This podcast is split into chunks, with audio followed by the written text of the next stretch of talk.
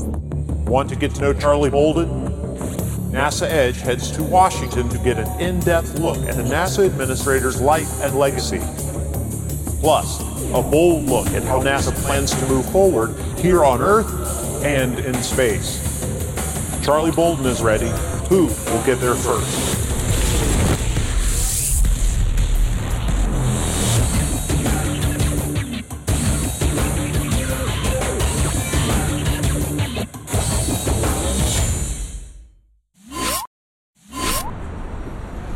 It is great to be back in the nation's capital. Beautiful day out. Yeah, nice sights to see.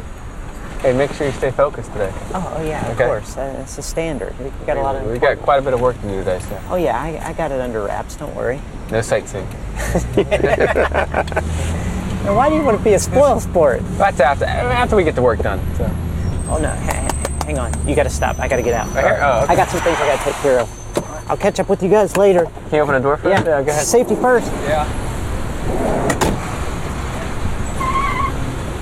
Think he'll make it uh, past the gate? Nah, I doubt if he'll get past security. Yeah, no. If I play my cards right, I'll beat him to the punch.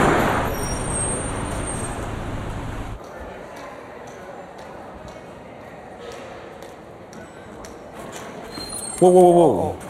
Uh, I'm sorry. I'm here from NASA Edge. We have an interview with Charlie Bolden, and, and I really need to get in there quick so I get that interview. Your name, sir? Uh, Blair. You need to come with me. Ow, ow, ow, that's quite a grip you got there. Is that legal? Uh, yes, sir. Headquarters, Patrol 11. Charlie Bolden is ready for his interview with Chris. So, Charlie, I have a few dates from your past that I'd like to kind of see if you reflect upon. Okay. The first date I have is January 12th, 1986. I tell people a lot. It, it was a highlight in my life, not uh, quite like the birth of my son and daughter day Right.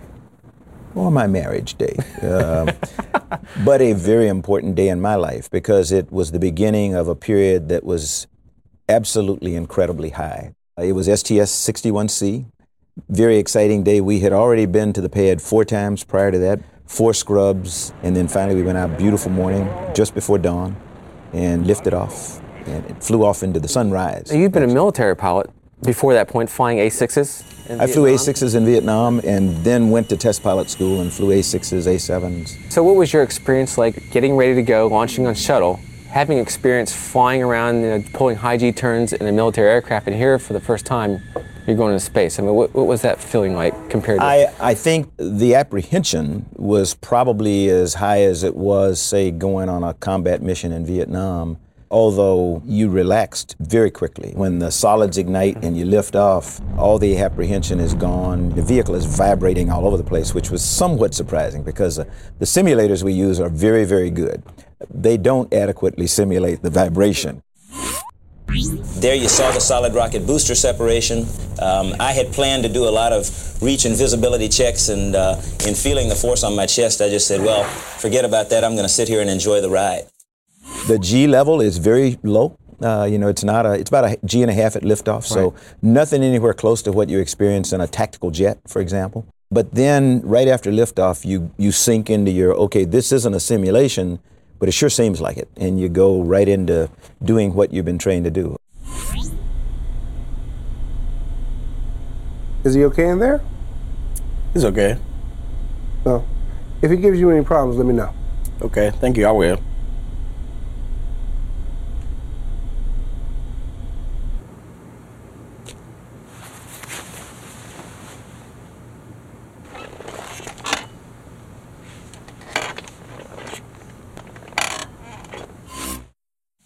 Now let's move a little bit forward in time. This is uh, 1994, February 11th, 1994.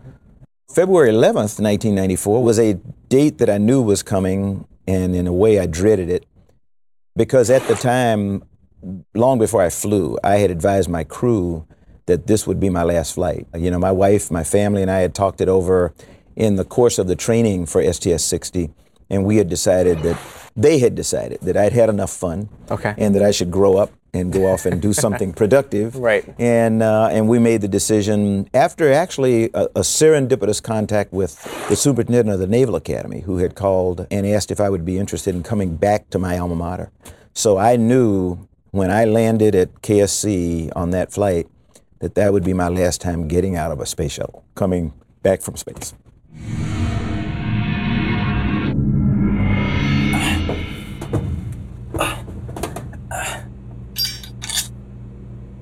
Come up to headquarters. We'll get together. We'll have a few laughs.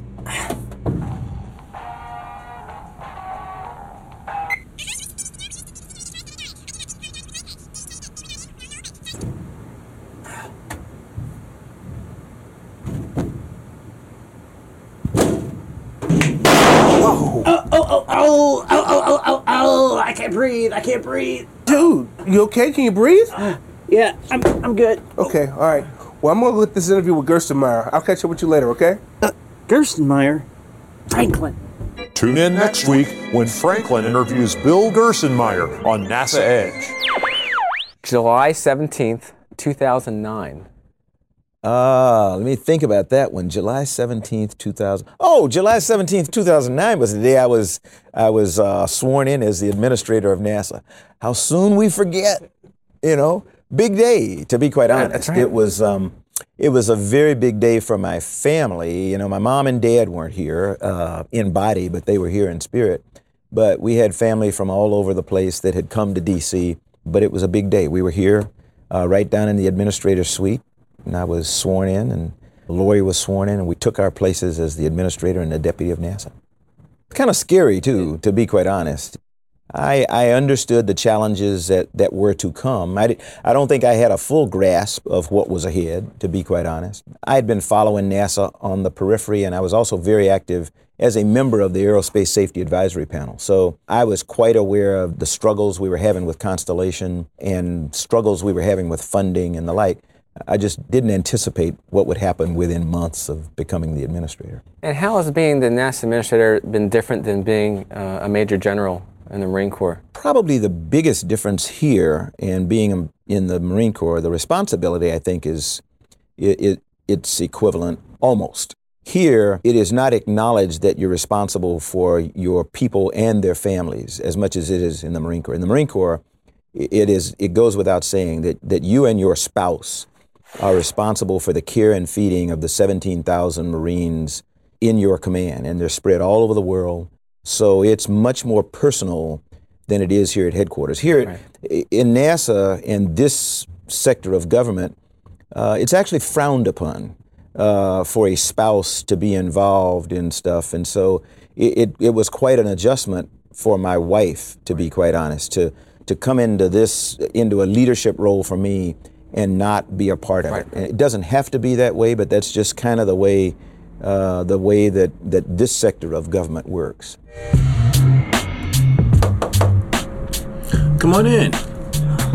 Hey, Leland, uh, I got a favor to ask you. Yeah, what's going on? Well, I, I'm supposed to inter- interview Charlie Bolden, and I Charlie Bolden? Yeah. Really?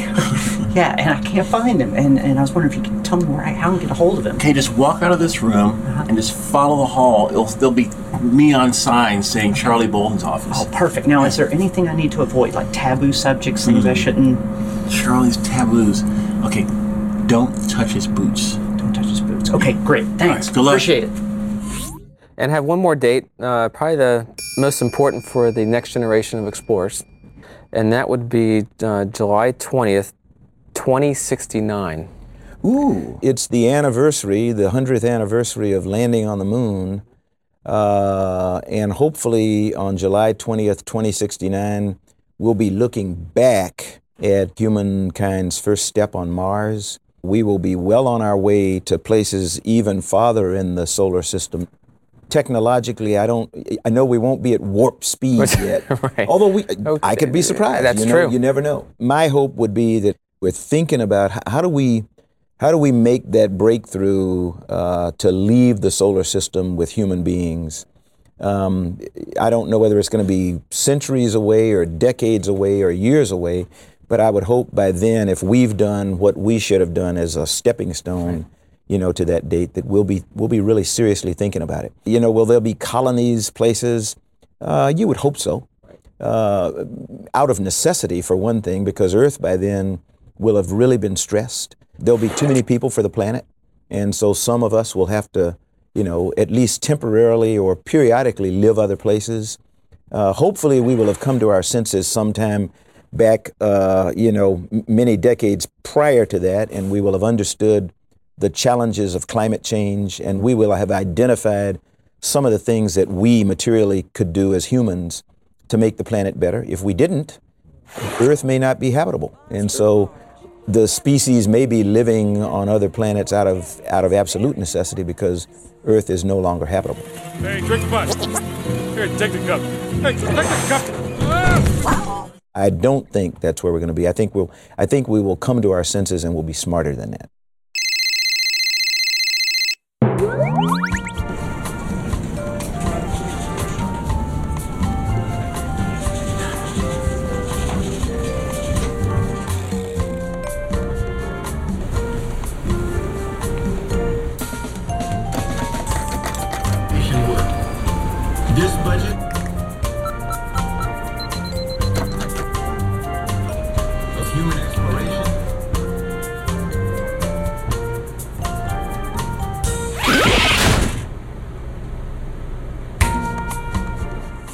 So we kind of rewind back to the present day.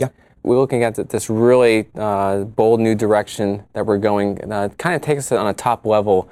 Uh, what, what do you expect to see in the next 15 to 20 years in human spaceflight? Well, actually, I wouldn't even say human spaceflight. People, people magically think of human spaceflight when they think of NASA. I think some of our most important advances are going to be in the field of aeronautics and science. I think in aeronautics, in the next 20 years, you're going to see that we will probably have helped blaze the trail toward the next generation of air travel.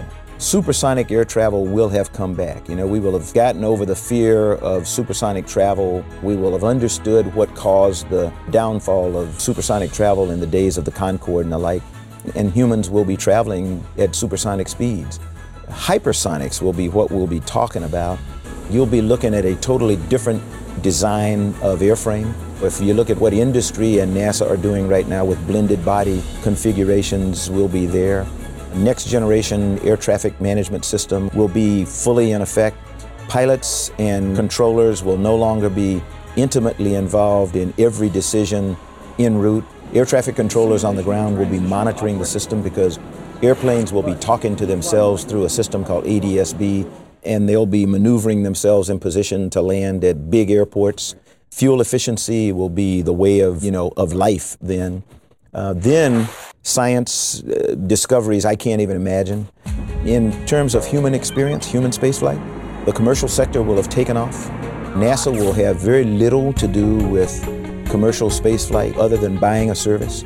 We will have done our part in facilitating the success of the commercial industry more and more people will be taking advantage of the capability to travel into space, into low Earth orbit.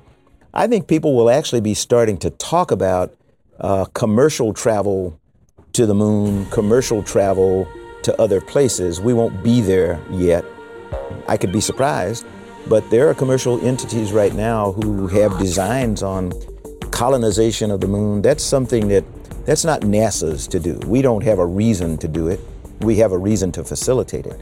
But if there is a commercial need, I think that could that could very well happen. You'll take some of the commercial orbiting space stations that have developed in Earth orbit, they'll migrate over to the lunar orbit, and when we're happy, when we're comfortable, we'll just take them down, put them on the surface of the moon. Uh, there are companies I've visited now that, that have that concept in mind, and I think I think they'll see it through. Maybe NASA headquarters will be positioned in low Earth orbit. in- NASA in- in headquarters future, yeah? could be in low Earth orbit. NASA headquarters could be on the surface of Mars. Not 20 years from now, but, in the- in the future, yeah. in the future, NASA could be gone, and uh, and the concept of human spaceflight. If I use the term the Federation, you know, Right. as, as science That's right. fiction tells us, That's because I'm a big believer that one of our things that we do in NASA is, and I, I say it all the time, we take science fiction and make it science fact. So if that's true, um, 30, 40, 50 years from now, NASA as we know it today won't exist. Uh, NASA will be uh, an international organization, and it may be called the, the International Federation of Space Exploration or something like that. Make it so. Oh, hey, Al. Hey, Blair, good to see you, man. Welcome. It's good to see you. I'm, I'm kind of in a tight spot. I was wondering if you could help me out. Yeah. I'm supposed to interview Charlie Bolden, and I need help finding his office. And- You in, you in Charlie? yeah, yeah. I'm Okay. supposed to. Yeah, he, yeah. Okay.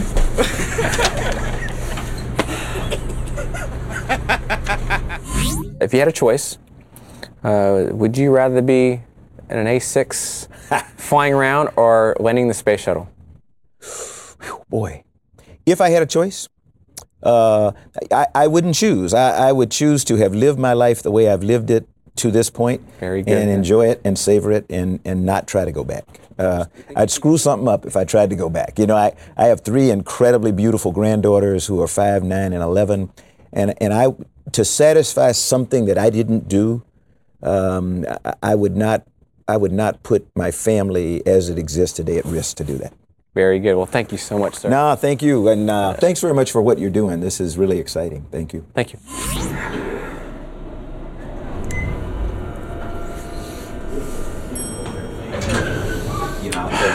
oh my goodness, how are you doing? Uh, all right. I mean, sorry. Just kind of bummed out. You look like you're having a downer day. I am. I'm trying to interview um, Charlie Bolden, the NASA administrator, and my buddies are trying to interview him. I'm gonna try to get in there first. I'm talking to people, trying to get some background information. Everybody's quiet. I, I called Lori Garver. She won't return my phone calls. Uh, but you know what? I'm not gonna leave without an interview. I, I'm just Uh, convinced. Well, I've heard they're pretty accessible, so I, I tell you what, good luck. I, I hope you have a lot of luck. Thank All you. right. I appreciate that. Yeah. Pre- pre- appreciate the positive words. All That's right. great. Good. Take care. You have a good day. up here, stop in and let me know how it went. I'll do that. All right. Thanks a lot. Thanks. Take care. Appreciate it.